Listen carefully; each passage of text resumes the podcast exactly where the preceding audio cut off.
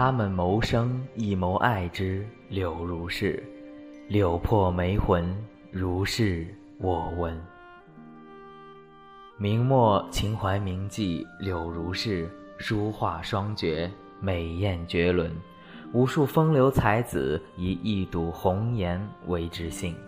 然而她气格孤傲，心怀天下，多情重义，非一般青楼女子可比。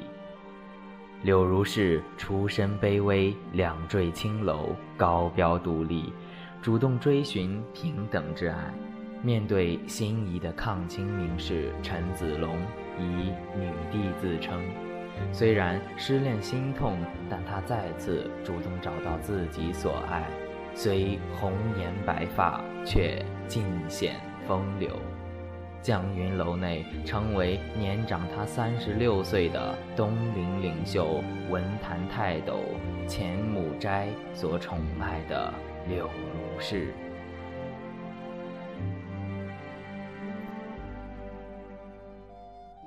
风雨飘摇，明灭清起之时，他愿与夫君同赴国难，共捐躯。爱国之心，侠士之气，不让须美。执子之手，与子偕老。恬淡的田园归隐生活十余年，国王家产之争，心更寒。红豆楼上三尺白绫，了断了他辉煌多舛的一生。数行文字概括了柳如是的一生，我们读到了更多的是花容绝世、才情四溢，却一生坎坷，历尽情劫，注定香消玉殒。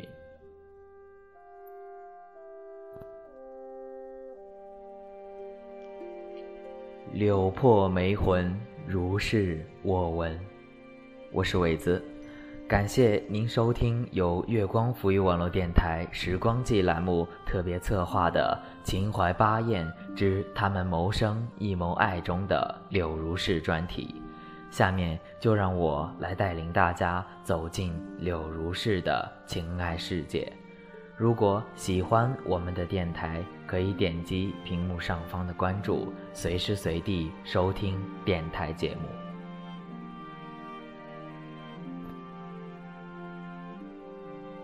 乱世的动荡，风尘的飘零，俗世的烦扰，掩不去他的风流。写几首诗词，着一身青衫，束一卷秀发，载酒泛舟于秦淮河上。江声灯影，烟雨氤氲。垂杨小碗绣帘东，樱花残枝叠衬风。最是西冷寒食路，桃花得气美人中。情词丽句，实如其人。他是章台边上一株柳，杨柳青青，新绿如翡，不及秦淮水悠悠。我见青山多妩媚，料青山看我应如是。风月无边，情怀勿断。昔日风流，今何在？在明王朝的废墟里，几乎所有人都如同野草，在向另一个王朝垂下了头。你却踉跄走挺过，眼中有泪，心中滴血。芳魂宁随故国去，也愿一生洁白如纱衣。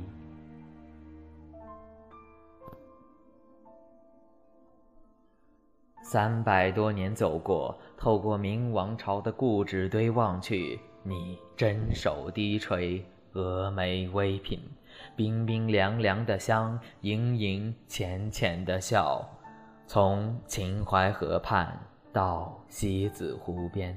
于千万人之中遇见了你所要遇见的人，你竟爱上了年长三十六岁的他，东林领袖、文坛泰斗钱穆斋。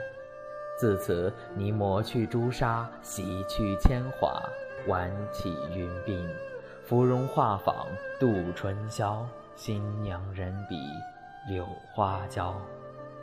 小楼初筑，我闻世中对此如花美眷，追忆似水流年。读文论景，激扬文字，抚琴吹箫，雅韵清音。千木斋雅兴大发，题诗抒怀。清敦细雨不知愁，鹤影遥空凤下楼。红烛恍如花月夜，绿窗环似木兰舟。曲中杨柳齐舒眼，诗里芙蓉一并头。今夕梅魂谁共语？任他疏影战寒流。柳如是感念至深，无以为愧，唯有回诗一首。彩虹晕碧。泪漫漫，南国春来正波寒。此去柳花如梦里，想来烟月是愁端。画堂萧兮何人晓？翠帐容颜独自看。珍贵君家兰桂室，东风取次一凭栏。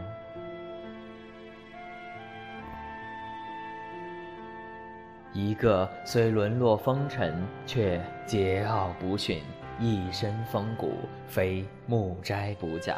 年长三十六岁，他不在乎；一个白发幡然，却渴望真情，荣枯事过，非如是不娶。曾经章台柳巷，他也不在乎。如是细说，君之发如妾之肤。妾之肤如君之发，木斋抚须大小，红颜白发尽显风流。此时此刻，窗外情怀，一轮新月正如钩。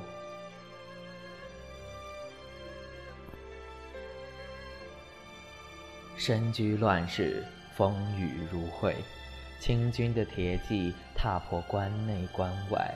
兵临城下，大明王朝迟暮将覆，摇摇欲坠。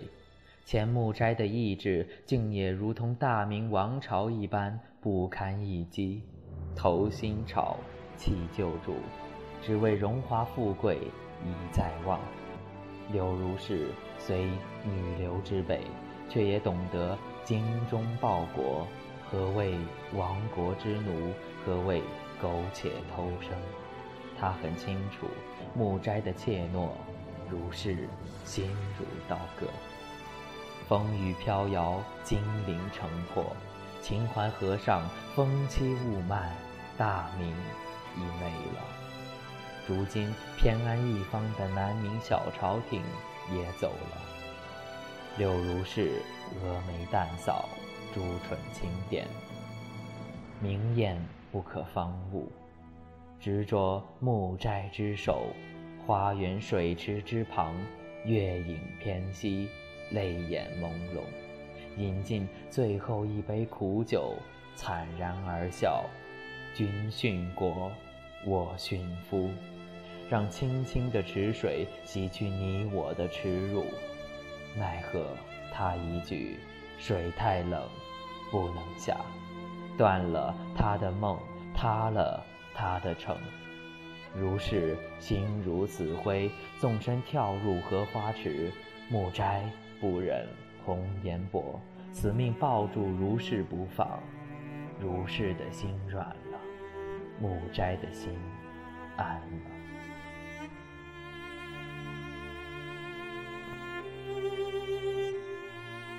清风依旧，筹谋不在。昔日的文坛泰斗。今朝的两朝领袖，姑苏虎丘生宫之时，赫然有诗：“入落纷纷杏太浓，春如此日又相逢。黑头早已休将总，青史何曾用蔡邕？西去杏宽尘白马，今归阴愧卖卢龙。”醉怜攀蛇章台柳，憔悴西风问阿农。木斋读后心乱如麻，辛辣的讽刺，无情的抨击，木斋怎能不脸红呢？面对木斋的沉沦，如是的百般劝说，无济于事。木斋依然就我，踌躇满志地收拾行装，一心入京谋前程。临行前夕，正中秋月明，两人泛舟西湖，一个悲伤缠绵，一个满怀喜悦，一切都变了。相对无语，唯有郁郁地饮着闷酒，望着眼前熟悉的湖光月色。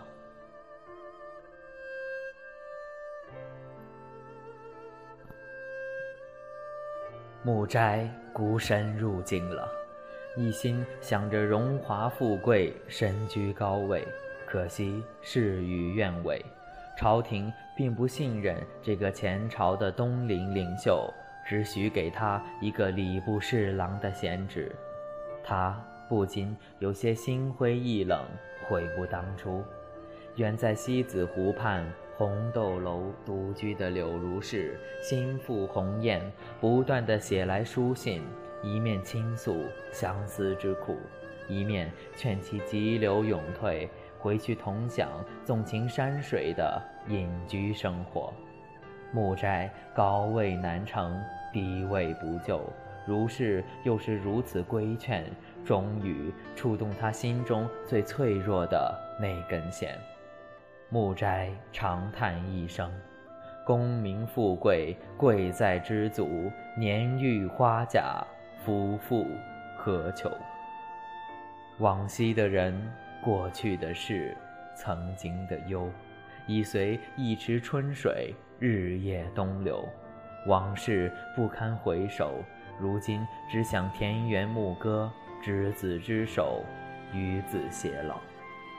一年之后，他们的女儿呱呱落地，老来得子，木斋喜不胜收，更加醉心于平淡而欢乐的田园生活。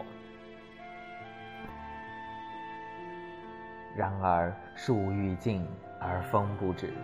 就在这一年，一件飞来的横祸又落在了钱木斋的头上。他的门生黄玉琪因写诗讽刺清廷而受责，事情竟连蔓带枝的牵连到钱木斋的身上。他被总督衙门捕入了大牢，如是心如火焚，不顾体弱抱病鸣冤，甘愿代夫受刑。总督怜其辛苦，又无证据，只得将木斋放出牢狱。经历了四十天牢狱之苦的钱木斋，无惊无险地度过了劫难，更加看破了红尘。平静的日子又过了十余年，木斋老了，八十三岁的他病没于杭州。前世一族为争家产纠缠不休，国破在前，家亡在后，红颜白发的命运已由天注定。依稀记得，垂杨小碗绣帘东，樱花残枝叠衬风。依稀记得，所去柳花如梦里，向来烟月是绸缎。依稀记得，竹下鸟笼看拂枕，凤前鹦鹉换梳头。罢了，这纠缠了一世的烦扰，也该做了了断吧。登上红豆楼，白绫吻了后，曲终人不见，江上数清风。高山犹在，流水依旧。柳叶悲风，柳花如梦。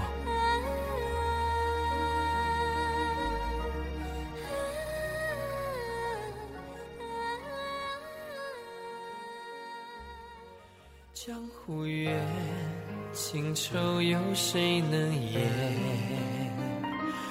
红尘事，是非有谁能辨？问世。间，谁数旧时卷？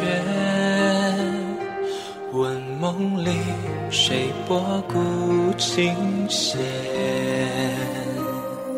看远山的飞雪，雪落相思却成灰，学不懂落花的凄美。等爱若花枯萎，等夜成堆，等思念也化成泪，只为寻你不管今生错与对，一生情愿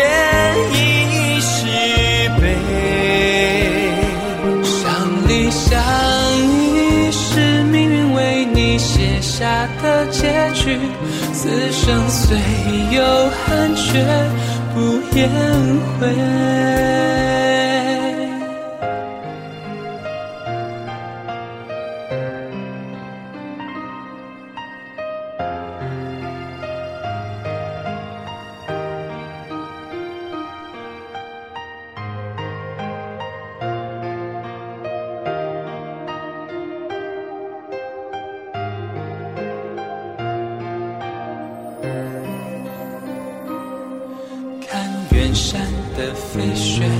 雪落相思却成灰，学不懂落花的凄美。